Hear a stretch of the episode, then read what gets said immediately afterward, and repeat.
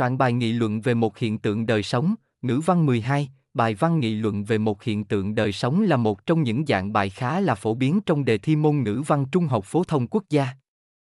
Trong bài viết này, VUIHOC sẽ hướng dẫn cho các bạn cách soạn bài nghị luận về một hiện tượng đời sống cùng những kiến thức cần thiết để làm tốt dạng bài này, cùng theo dõi nhé. Mục lục bài viết 1. Tìm hiểu đề và lập dàn ý nghị luận về một hiện tượng đời sống 1.1.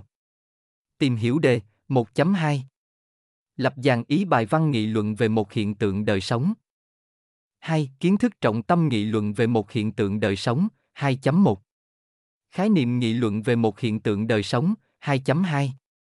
Yêu cầu khi làm dạng bài nghị luận về một hiện tượng đời sống 3. Soạn bài nghị luận về một hiện tượng đời sống, phần luyện tập, câu 1, trang 67 sách giáo khoa ngữ văn 12 tập 1, đọc văn bản sau rồi trả lời câu hỏi nêu ở dưới, câu 2, trang 68 sách giáo khoa ngữ văn 12 tập 1, anh, chỉ có suy nghĩ gì về hiện tượng nghiện karaoke và internet trong nhiều bạn trẻ hiện nay? Lập dàn ý cho bài viết của mình, trên đây. VUIHOC đã cung cấp cho các bạn học sinh soạn bài nghị luận về một hiện tượng đời sống và hướng dẫn giải một số những câu hỏi luyện tập trong sách giáo khoa.